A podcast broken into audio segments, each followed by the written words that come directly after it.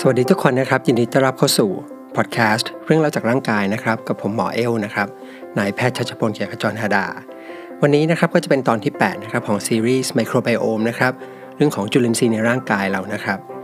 สำหรับหัวข้อที่จะคุยในวันนี้นะครับ จะเป็นเรื่องของจุลินทรีย์ที่เกี่ยวข้องกับโรคที่พบบ่อยมาก ๆ เลยนะครับ โรคหนึ่งนะครับ เป็นโรคทางเดินอาหารนะครับในภาษาอังกฤษมีชื่อว่า irritable bowel syndrome นะครับ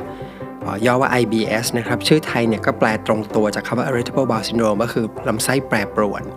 เราจะมาดูนะครับว่าจุลินทรีย์ที่อยู่ในลำไส้เนี่ยกับโรคนี้เนี่ยมันเกี่ยวข้องกันยังไงนะครับแต่ก่อนจะเข้าเนื้อหานะครับ ขอพูดถึงผู้สนับสนุนซีรีส์ไมโครไบโอมของเรากันก่อนนะครับ ก็คือบริษัทมดกัดนะครับ บริษัทมดกัดนะครับเป็นบริษัทที่ก่อตั้งขึ้นโดยนักวิทยาศาสตร์ นักวิจัยที่เชี่ยวชาญทางด้านเทคโนโลยีเกี่ยวกับไมโครไบโอม จากมหาวิทยาลัยเทคโนโลยีพระจอมเกล้าธนบุรีบางมดนะครับ ทางบริษัทมดกันเนี่ยเขาจะให้บริการนะครับตรวจวิเคราะห์จุลินทรีย์ในลำไส้กับบุคคลทั่วไป เพื่อให้ผู้ที่ไปตรวจเนี่ยรู้ว่าสภาวะของจุลินทรีย์ในลำไส้ของตัวเองเนี่ยเป็นยังไง และไม่ใช่รู้แค่ว่าจุลินทรีย์ของเราเป็นยังไงนะครับแต่ว่าทางมดกัดเนี่ยยังมีนักโภชนาการหรือผู้เชี่ยวชาญ ที่จะคอยให้คำแนะนำเรื่องของการกินด้วย เพื่อจะปรับสมดุลของจุลินทรีย์ในลำไส้ของเราเนี่ยให้อยู่ในสภาพที่ดียิ่งขึ้นสำหรับใครที่สนใจบริการของมดกัดนะครับก็ลองเซิร์ชดูได้นะครับ สะกดว่า M O D G U T นะครับ เป็นภาษาอังกฤษนะครับ หมดกัดนะครับ หรือว่าจะเข้าไปใน Facebook เรื่องเราจากร่างกายก็จะใส่ลิงก์ไว้ให้นะครับ โอเค กลับมาเข้าเรื่องของเราในวันนี้นะครับ ผมอยากจะขอเริ่มเรื่องนะครับ เปิดเรื่องด้วยการเล่าเรื่องของโรคระบาดครั้งหนึ่งนะครับ ที่เกิดประมาณสัก 20 กว่าปีที่แล้ว ที่เมืองเล็กๆแห่งหนึ่งนะครับ ที่ประเทศแคนาดา เมืองนี้ชื่อว่าเมืองวอลเกอร์ตันนะครับ ซึ่งเหตุการณ์เนี่ยมันเกิดขึ้นปลายเดือนเมษายนของปี คศ 2000 สิ่งที่เกิดขึ้นก็คือว่ามันมีพายุฝนนะครับที่ตกมาอย่างหนักอย่างที่ไม่คาดหมายมาก่อน แล้วก็ตกอยู่ไม่นานนักนะครับ เป็นเวลาสั้นๆ แต่ว่าก็นานพอที่จะทำให้เกิดน้ำท่วมขังอยู่เป็นระยะเวลาหนึ่ง แล้วน้ำก็ค่อยๆ แห้งหายไป แต่เรื่องราวที่เกี่ยวข้องกับเราเนี่ยมันเกิดขึ้นหลังจากนั้นครับ เพราะว่าหลายวันผ่านไป ผู้คนในเมืองเนี่ยก็เริ่มมีอาการป่วยเกิดขึ้น อาการป่วยที่เกิดขึ้นเนี่ยหลักๆ จะเป็นเรื่องของระบบทางเดินอาหาร คือผู้ป่วยเนี่ยจะมีอาการปวดท้อง มีคลื่นไส้อาเจียน มีถ่ายเหลว แล้วก็มีหลายคนเนี่ยถ่ายเป็นมูกเลือด ในวันแรกๆเนี่ยอาการที่เกิดขึ้นเนี่ยหรือว่าคนที่ป่วยแล้วมาโรงพยาบาลมีแค่ไม่กี่คน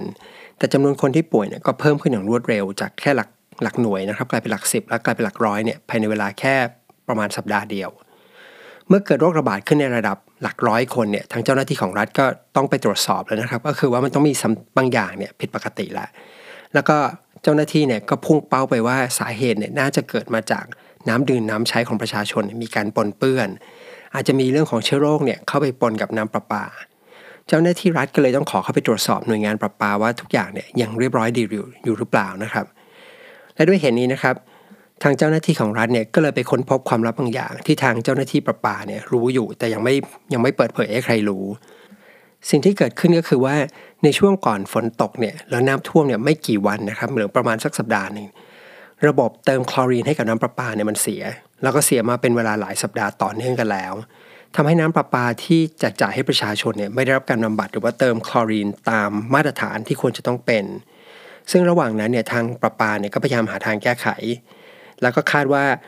ถ้าปิดเรื่องเงียบๆไว้เนี่ยการปัญหาการแก้ปัญหาเนี่ยก็สามารถจะเกิดได้ในเวลาไม่นานนัก และทุกอย่างก็จะผ่านพ้นไป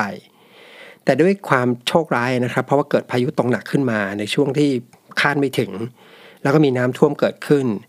และในช่วงเวลาที่น้ำท่วมสั้น ๆ เนี่ยก็เชื่อว่าอาจจะมีน้ำที่ไหลผ่านจากท้องไร่ท้องนานะครับฝ่าผ่านฟาร์มปศุสัตว์ ซึ่งในฟาร์มเหล่านี้แน่นอนก็คือมีพวกมูลมูลสัตว์นะครับมีปุ๋ยคอก น้ำที่ไหลผ่านมูลสัตว์เหล่านี้ ก็อาจจะไหลซึมลงดิน แล้วก็ปนเปื้อนเข้ามาในแหล่งน้ำธรรมชาติ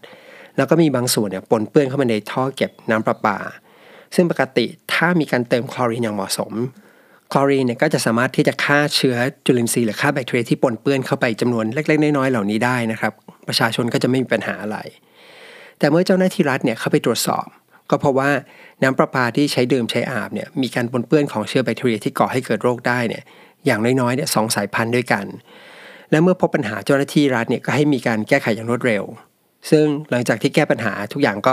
จบนะครับอย่างรวดเร็วเหมือนกัน เพราะว่าน้ำก็กลับมาสะอาดเหมือนเดิม แต่ปัญหาก็คือว่าความเสียหายบางอย่างที่มันเกิดขึ้นไปแล้วเนี่ยมันไม่สามารถกลับไปแก้ไขได้ เพราะว่าเหตุการณ์นั้นนะครับมีผู้ป่วยเสียชีวิตไปแล้ว 4 คน ก่อนที่ในเวลาต่อมาจะมีผู้เสียชีวิตเพิ่มอีก 3 คนรวมทั้งหมดเป็น 7 คน แล้วก็มีผู้ป่วยรวมกันทั้งหมดเนี่ย2,400 คน ตัวเลข 2,400 คนถ้าเป็นเมืองใหญ่อย่างที่มีคนหลักหลายหลายล้านนะครับก็อาจจะไม่เยอะมากนะครับ แต่สำหรับเมืองเล็กๆ อย่างเมืองวอกตันนะครับที่มีประชากรแค่ 5,000 คน ตัวเลข 2,400 คนเนี่ยก็คือเกือบเกือบครึ่งของเมืองนะครับก็คือป่วย อย่างไรก็ตามถ้าเป็นภาวะปกติเราก็คาดหวังว่าเรื่องมันควรจบลงตรงนั้นนะครับก็คือว่ามีผู้ป่วยเสียชีวิตจำนวนหนึ่งผู้ป่วยท้องเสียประมาณหนึ่งแล้วก็ได้รับการรักษาก็ควรจะจบไป แต่มันมีสิ่งที่ไม่คาดคิดเกิดขึ้นและทำให้ มีผลกระทบตามมาอีก แล้วก็คือส่วนนี้นะครับคือส่วนที่เราสนใจกันเป็นพิเศษใน episode นี้ สิ่งที่เกิดขึ้นก็คือว่าประมาณหนึ่งในสามของคนที่ป่วย หรือประมาณ 800 คนเนี่ยแม้ว่าอาการท้องเสียจากการติดเชื้อจะหายไปแล้ว แต่คนเหล่านี้นะครับกลับมีปัญหาใหม่เกิดขึ้นตามมา ปัญหาที่ว่าก็คือว่าเขาเกิดมีอาการการขับถ่ายเนี่ยมันมันรวนไปหมดนะครับมันแปรปรวนไปหมด โดยผู้ป่วยแต่ละคนก็มีอาการต่างกันไป ส่วนใหญ่นะครับของคนที่มีอาการแปรปรวนที่ว่าเนี่ยนะครับ ก็จะมีอาการปวดท้องเหมือนปวดถ่าย บางคนเนี่ยจะมีอาการถ่ายบ่อย วันหนึ่งต้องถ่ายหลาย ๆ ครั้ง แต่บางคนก็จะมีอาการตรงข้ามคือมีอาการท้องผูก แล้วบางคนเนี่ยจะมีอาการทั้งสองอย่างนะครับคือท้องเสียสลับกับท้องผูกเป็นช่วงๆแล้วก็บางคนเนี่ยอาการเด่นจะไม่ใช่เรื่องของการท้องเสียหรือท้องผูกแต่เป็นเรื่องของอาหารไม่ย่อยนะครับ กินอาหารเสร็จแล้วรู้สึกว่าท้องอืดมาก แล้วยิ่งไปกว่านั้นคืออาการเนี่ย ไม่หายสักทีนะครับ คือเป็นเป็นหายหายนะครับ บางช่วงก็เหมือนจะดีขึ้นแล้วคิดว่าจะหาย แต่ก็กลับมาเป็นใหม่ บางคนเนี่ยอาการเป็นอยู่หลายเดือนนะครับ บางคนเนี่ยอาการเป็นปีๆก็ยังไม่หายนะครับ แล้วก็มีส่วนน้อยเนี่ยบางคนผ่านไป 8 ปีแล้วเนี่ยอาการก็ยังไม่ดีขึ้น ทีนี้โรคนี้นะครับหรือภาวะนี้นะครับทางการแพทย์เนี่ยรู้จักกันในชื่อว่าโรคลำไส้แปรปรวนหลังการติดเชื้อนะครับหรือในภาษาอังกฤษเนี่ยใช้คำว่า post infectious IBS นะครับ post infectious เนี่ยคำว่า post ก็คือแปลว่าหลังนะครับ infectious ก็คือการติดเชื้อ ย่อว่า PI และ IBS นะครับ ความหมายก็ตรงตามชื่อเลยก็คือว่าผู้ป่วยจะมีอาการติดเชื้อในทางเดินอาหารเนี่ยนำมาก่อน จากนั้นเนี่ยก็จะเกิดโรค IBS หรือว่าโรคลำไส้แปรปรวนเนี่ยตามมาคำถามก็คือว่าทำไมการขับถ่ายเนี่ยมันถึงได้แปรปรวนนะครับ หลังจากที่ติดเชื้อในทางเดินอาหาร ก่อนที่เราจะไปหาคำตอบนี้นะครับ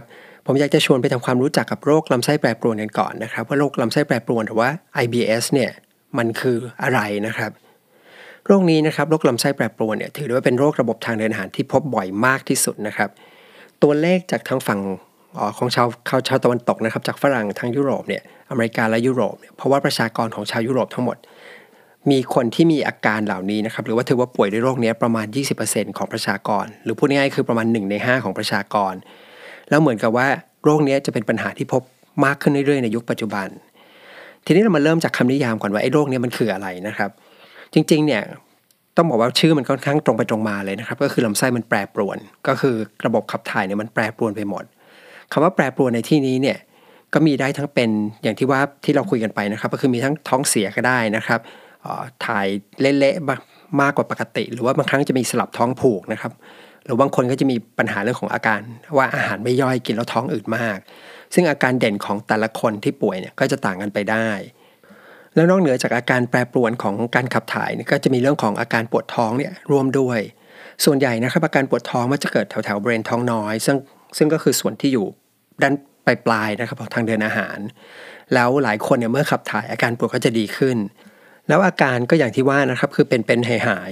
บางช่วงเนี่ยก็จะมีอาการรุนแรงนะครับ บางช่วงก็จะมีอาการน้อยๆ บางช่วงอาการก็จะหายไป แล้วก็วนกลับมาใหม่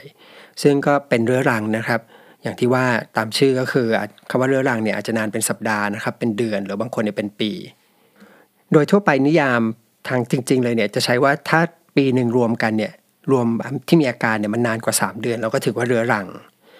ลักษณะที่สำคัญอีกอย่างของโรคลำไส้แปรปรวนก็คือว่า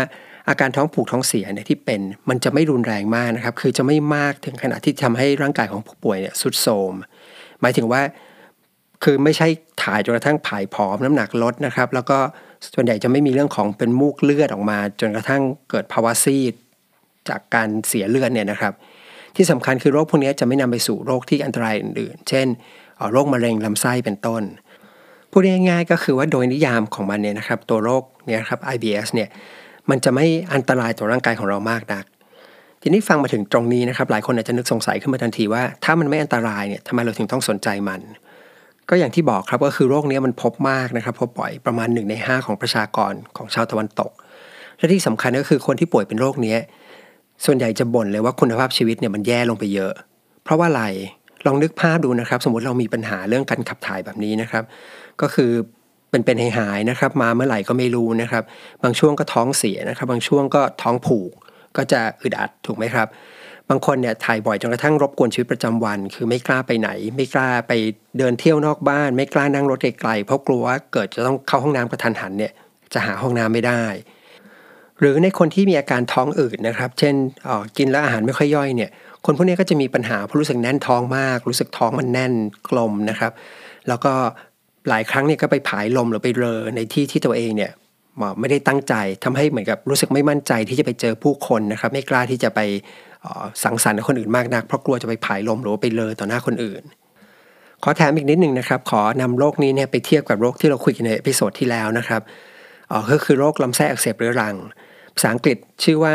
inflammatory bowel disease นะครับย่อว่า IBD นะครับส่วนโรคที่เราคุยกันใน episode นี้จะย่อว่า IBS นะครับทีนี้ขอสรุป เหมือนกับเล่าให้ฟังให้เห็นภาพนะครับว่า2โรคนี้มันดูฟังดูคล้ายๆกันเนี่ยแต่มันมีความต่างกันยังไง หลักๆเลยนะครับ ถ้าเป็นโรคลำไส้อักเสบเรื้อรังนะครับหรือว่า IBD นะครับเมื่อหมอเนี่ยส่องกล้องเข้าไปตรวจดูในลำไส้เนี่ยจะพบว่าตัวลำไส้เนี่ยมันมีแผลอยู่จริงๆนะครับแล้วเป็นแผลเก่าๆที่เกิดจากการที่อักเสบเกิดเป็นแผลละหายแล้วนะครับ เป็นพวกพังผืดหรือเป็นเหมือนกับแผลเป็นเนี่ยเกิดขึ้น แล้วก็มันก็จะมีอาจจะเป็นแผลเดียวก็ได้หรือหลายแผลก็ได้นะครับ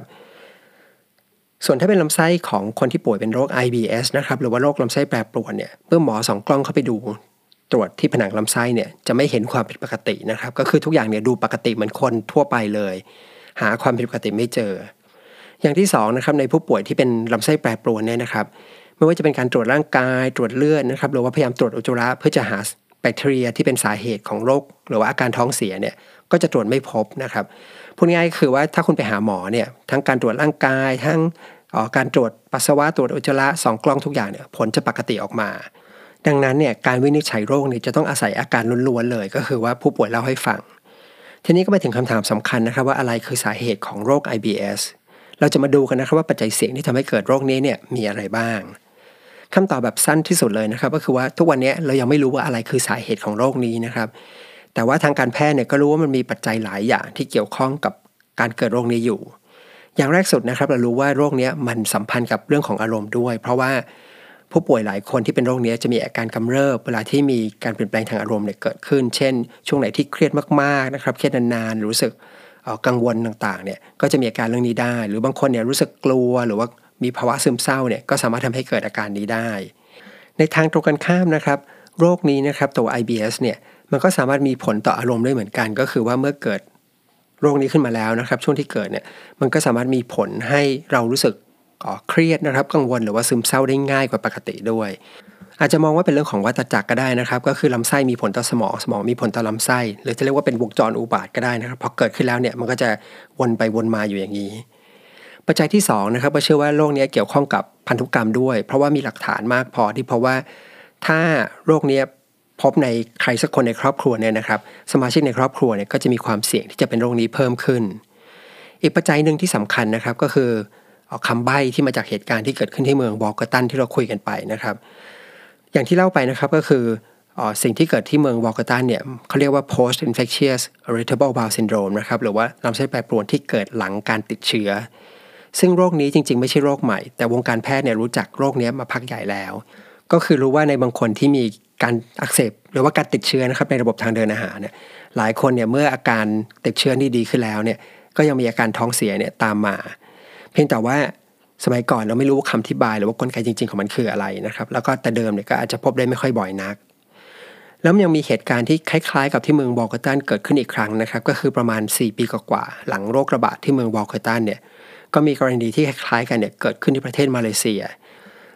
เหตุการณ์มันเกิดในปี 2004 นะครับ ก็คือมีน้ำท่วมใหญ่เกิดขึ้นนะครับ แล้วก็คล้ายๆกันนะครับ ผู้คนก็โดนน้ำท่วม ขาดน้ำดื่มน้ำใช้เป็นระยะเวลาหนึ่งน้ำที่บริโภคก็มีการปนเปื้อนเชื้อโรคเข้าไปทำให้ประชาชนจำนวนมากเนี่ยป่วยด้วยโรคท้องเสีย แล้วก็เช่นกันก็คือว่าในเวลาต่อมาเนี่ยคนที่ท้องเสียเหล่านี้ก็เกิดลำไส้แปรปรวนตามมา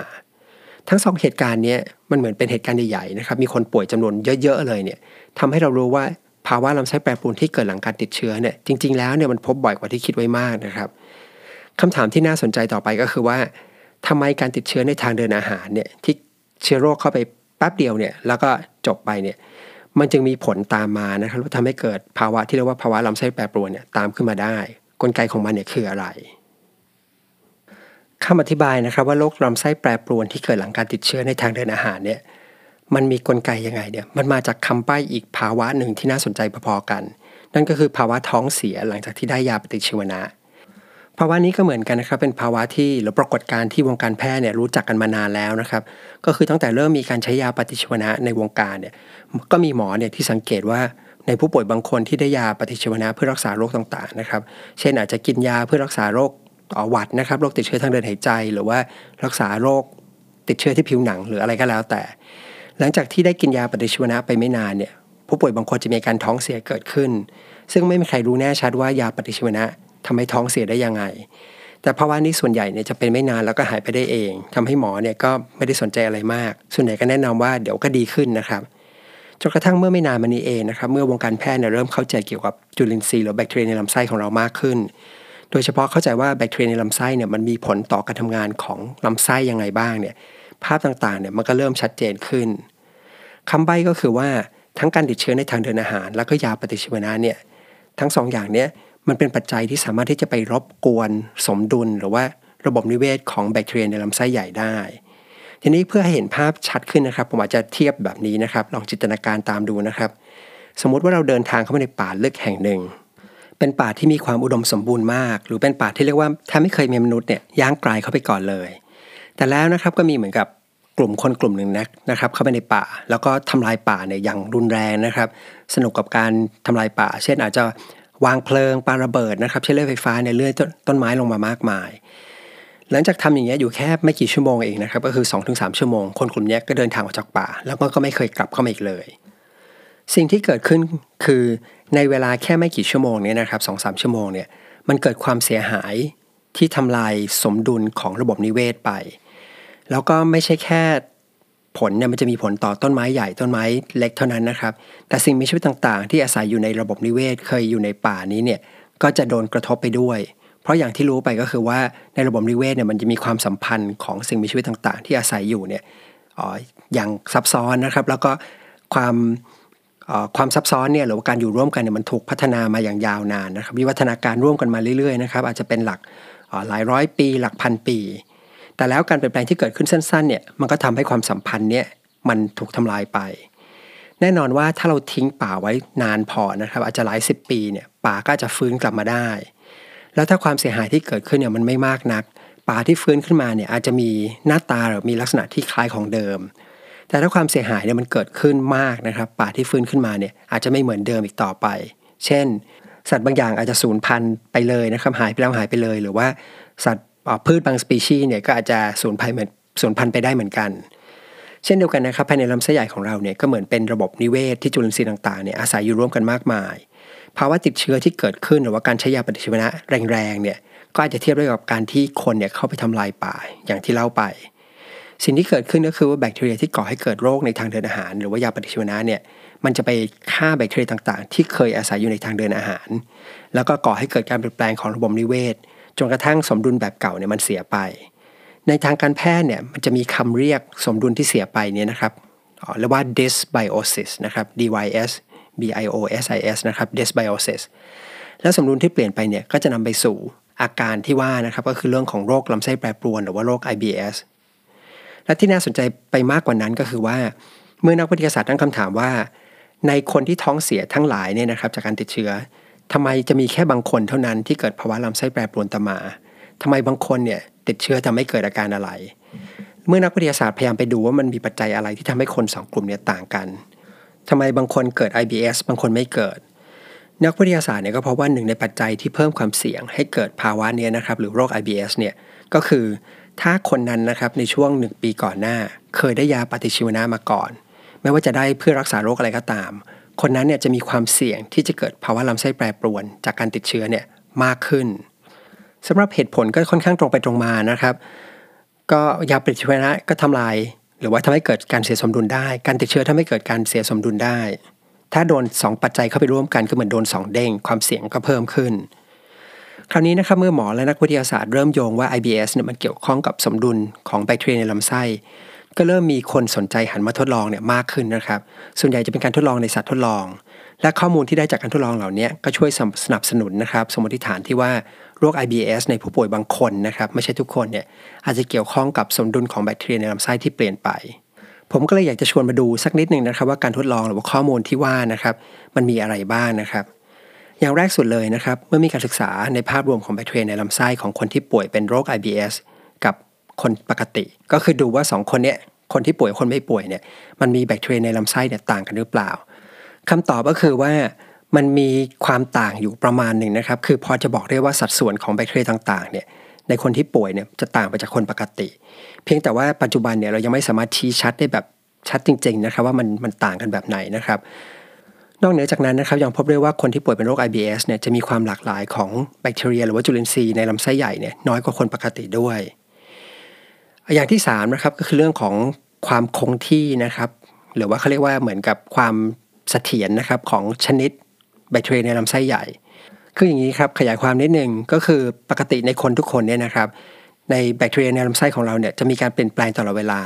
ก็คล้ายๆ กับที่เวลาเราไปเที่ยวป่าเนี่ยนะครับเราไปเที่ยวป่า แต่ละช่วงเวลาเนี่ยก็ป่าเนี่ยก็จะมีหน้าตาไม่เหมือนเดิม ไปฤดูร้อนแบบหนึ่งฤดูฝนแบบหนึ่งนะครับ เหตุผลก็คือว่า สมดุลของระบบนิเวศเหล่านี้มันมีปัจจัยที่เกี่ยวข้องเนี่ยมากมาย ถ้าเป็นเรื่องของแบคทีเรียเนี่ยนะครับ ก็มีเรื่องของอาหารที่เรากินนะครับ พออาหารเราเปลี่ยนไปจุลินทรีย์ก็เปลี่ยนไป อารมณ์เปลี่ยนไปออกจุลินทรีย์ก็เปลี่ยนไปได้ แต่ในคนที่ป่วยเป็นโรคลำไส้แปรปรวนนะครับจะพบว่าการเปลี่ยนแปลงของแบคทีเรียในลำไส้เนี่ยมันจะเปลี่ยนเร็วและรุนแรงกว่า ถ้าจะเทียบเพื่อเห็นภาพนะครับ อาจจะเทียบได้ว่าการเปลี่ยนแปลงของแบคทีเรียในคนปกติมันจะเหมือนคลื่นลมในทะเลนะครับที่มีคลื่นออกขึ้นลงได้ตลอดเวลา แต่การเปลี่ยนแปลงที่พบในผู้ป่วย IBS เนี่ยจะเหมือนทะเลที่กำลังมีพายุ ก็คือคลื่นลมเนี่ยมันแรงและเกลียวกราดกว่าภาวะปกติมาก ความต่างอย่างที่ 4 นะครับ ซึ่งน่าจะทำให้เห็นผลของแบคทีเรียนลำไส้ต่อโรคเนี่ยได้ชัดที่สุด มันมาจากการทดลองในหนูปลอดเชื้อนะครับเริ่มต้นนะครับนักวิทยาศาสตร์เนี่ยเขาก็นำหนูปลอดเชื้อจำนวนหนึ่งเนี่ยมาแยกเป็น 2 กลุ่ม โดยกลุ่มหนึ่งเนี่ยนำแบคทีเรียจากคนที่ป่วยเป็นโรคลำไส้แปรปรวนเนี่ยใส่เข้าไปในลำไส้ของหนู กลุ่มที่2เนี่ย นำแบคทีเรียจากคนปกติใส่เข้าไปในลำไส้ของหนูปลอดเชื้อ สิ่งที่พบก็คือว่าหนูปลอดเชื้อกลุ่มที่ได้แบคทีเรียนะครับมาจากผู้ป่วยเนี่ยจะมีอาการขับถ่ายผิดปกติ คล้ายๆ กับที่พบในคนที่ป่วยเป็นโรค IBS แล้วจากหลักฐานหลักๆต่าง ๆ เหล่านี้นะครับที่มาจากการทดลองเนี่ยก็ทำให้สมมติฐานที่เชื่อว่า การเสียสมดุลของแบคทีเรียในลำไส้ใหญ่เนี่ยมันเกี่ยวข้องกับโรคนี้จริงๆนะครับเกี่ยวข้องกับโรค IBS โอเค ถึงตรงนี้ก็คิดว่าน่าจะพอเห็นภาพแล้วนะครับว่าโรคนี้เนี่ยมันมีอาการยังไงนะครับ สาเหตุหรือความเสี่ยง หรือปัจจัยเสี่ยงที่จะทำให้เกิดโรคนี้เนี่ยมันมีอะไรนะครับ ก็จะมาถึงส่วนสุดท้ายนะครับ ที่ผมอยากจะเล่าให้ฟังก็คือเรื่องของการดูแลตัวเองนะครับหรือการรักษาว่าจะทำได้ยังไงบ้างสำหรับคนที่มีอาการเหล่านี้นะครับ ก่อนอื่นเลยต้องบอกว่าโรคนี้เป็นโรคที่รักษาไม่ง่ายนะครับ ส่วนใหญ่เนี่ยมันจะเป็นเรื่องของการปรับเปลี่ยนพฤติกรรมการกิน ก็คือมันไม่มียาที่แบบพอกินเข้าไปแล้วปุ๊บแล้วอาการเนี่ยมันจะหายแล้วโรคหายขาดนะครับ ซึ่งหลังจากที่ปรับเปลี่ยนพฤติกรรมการกินเนี่ยอาการเนี่ยมันก็ไม่ใช่ว่าดีขึ้นทันที แต่มันต้องใช้เวลาของมัน หลักการเนี่ยมันก็จะเหมือนกับคล้ายๆ กับเราเข้าไปฟื้นฟูป่าที่เสียหายนะครับ ซึ่งเราไม่สามารถที่จะแบบฟื้นฟูได้อย่างรวดเร็วนะครับ มันต้องใช้เวลา วิธีการนะครับมันก็มีอาจจะแบ่งได้เป็นกว้างๆสองอย่างนะครับ อันที่หนึ่งก็คือเรื่องของการดูแลฟื้นฟู จุลินทรีย์ในลำไส้นะครับ ซึ่งวิธีการเนี่ยก็เป็นวิธีการที่เราคุ้นเคยกันอยู่นะครับ ก็จะเป็นเรื่องของการกินอาหารที่มีโปรไบโอติกส์นะครับ การกินอาหารที่มีที่เป็นลักษณะที่เรียกว่าพรีไบโอติกส์นะครับ มีกากใยสูงนะครับ พวกผักผลไม้ต่างๆนะครับ กินอาหารให้มันหลากหลาย แต่ต้องค่อยๆ เพิ่มอย่างช้าๆนะครับ ค่อยเป็นค่อยไปนะครับ จริงๆ แล้วในคนที่มีอาการมากๆเนี่ยอาจจะเริ่มต้นด้วยการทดลองลด อาหารที่มีกากใยออกไปก่อนก็ได้นะครับ แล้วก็งดนมวัวไปด้วย จากนั้นก็ค่อยเติมอาหารเนี่ยกลับเข้าไปทีละอย่างช้าๆนะครับสัปดาห์หนึ่งก็ค่อยเติมไปทีละอย่าง 2ออย่าง แล้วดูว่าอาการเนี่ยมันดีขึ้นไหมถ้าการเป็นมากขึ้นอาจจะต้องถอยลงมานิดหนึ่งนะครับ แล้วค่อยๆเติมกลับเข้าไปช้าๆอย่างที่2เนี่ยจะเป็นเรื่องของการดูว่าเรามีปัจจัยเสี่ยงอะไรหรือเปล่านะครับ แล้วก็ตัดปัจจัยเสี่ยงนั้นออกไป แน่นอนว่าปัจจัยเสี่ยงอย่างหนึ่งก็คือเรื่องของยาปฏิชีวนะนะครับ แล้วก็เรื่องของการติดเชื้อทางเดินอาหาร นอกเหนือจากนั้นนะครับก็มีปัจจัยเสี่ยงอื่น ๆ ที่บางคนอาจจะเป็นนะครับ เช่นบางคนเนี่ยถ้าสังเกตดูอาจจะพบว่าอาการหรือว่าสิ่งที่ทำให้เกิดอาการเนี่ยอาจจะเป็นเรื่องของเครื่องดื่มแอลกอฮอล์นะครับ บางคนดื่มพวกเหล้าเบียร์แล้วมีอาการนะครับ ก็สังเกตดูหรือบางคนเนี่ยดื่มพวกเครื่องดื่มคาเฟอีนเยอะๆเนี่ยก็จะมีอาการเกิดขึ้นได้ บางคนนะครับที่พบได้บ่อยอย่างหนึ่งก็คือเรื่องของน้ำตาลเทียมนะครับ บางคนเพราะว่าถ้ากินอะไรที่มันผสมน้ำตาลเทียมเนี่ยทำให้เกิดอาการลุกพวกนี้ขึ้นมาได้ ถ้าเราค้นพบนะครับ เราก็ ตัดปัจจัยเสี่ยงเหล่านี้ออกไป แต่ถ้าสิ่งเหล่านี้ไม่ได้ทำให้เกิดอาการนะครับ ก็ไม่ต้องเลิกก็ได้นะครับ เพราะว่ามันไม่ได้ทำให้เกิดโรคลำไส้แปรปรวนสำหรับในแง่ของ probiotics นะครับหรืออาหารเสริม probiotics นะครับสำหรับคนที่อยากจะลองใช้นะครับ ก็อาจจะทดลองดูได้นะครับ ลองเป็นระยะเวลาสั้น ๆ ดู ถ้าอาการดีขึ้นก็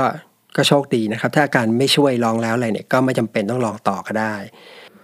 นอกเหนือจากนั้นนะครับก็เป็นเรื่องของการจัดการเรื่องของความเครียดนะครับ เรื่องของอารมณ์ อาจจะเป็นเรื่องของการออกกำลังกายอย่างสม่ำเสมอนะครับออนั่งสมาธินะครับฝึกโยคะ ซึ่งสิ่งเหล่านี้ก็ช่วยให้อาการดีขึ้นได้มาก เช่นกัน แต่ถ้ามีอาการมากนะครับ รบกวนชีวิตประจำวันมาก แล้วก็ทำต่างๆแล้วสิ่งต่างๆ เราไม่ดีขึ้นเนี่ยก็จจะต้องไปพบแพทย์นะครับ ซึ่งหมอก็จะมีการใช้ยาบางอย่าง เป็นเป็นช่วงระยะเวลาสั้นๆเนี่ยช่วยให้อาการดีขึ้นได้นะครับ แล้วเราค่อยแก้ปัญหาระยะยาวไป ทั้งหมดก็มีเท่านี้นะครับสำหรับ episode นี้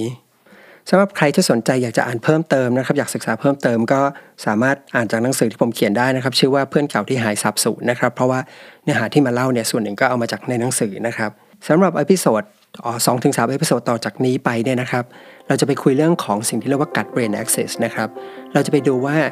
ลำไส้นะครับ หรือว่าจุลินทรีย์ที่อยู่ในลำไส้ของเราเนี่ยมันไปเกี่ยวข้องกับอารมณ์แล้วก็สมองของเราได้ยังไงนะครับ หรือว่าโรคต่างๆ ของสมองนะครับ เช่นอัลไซเมอร์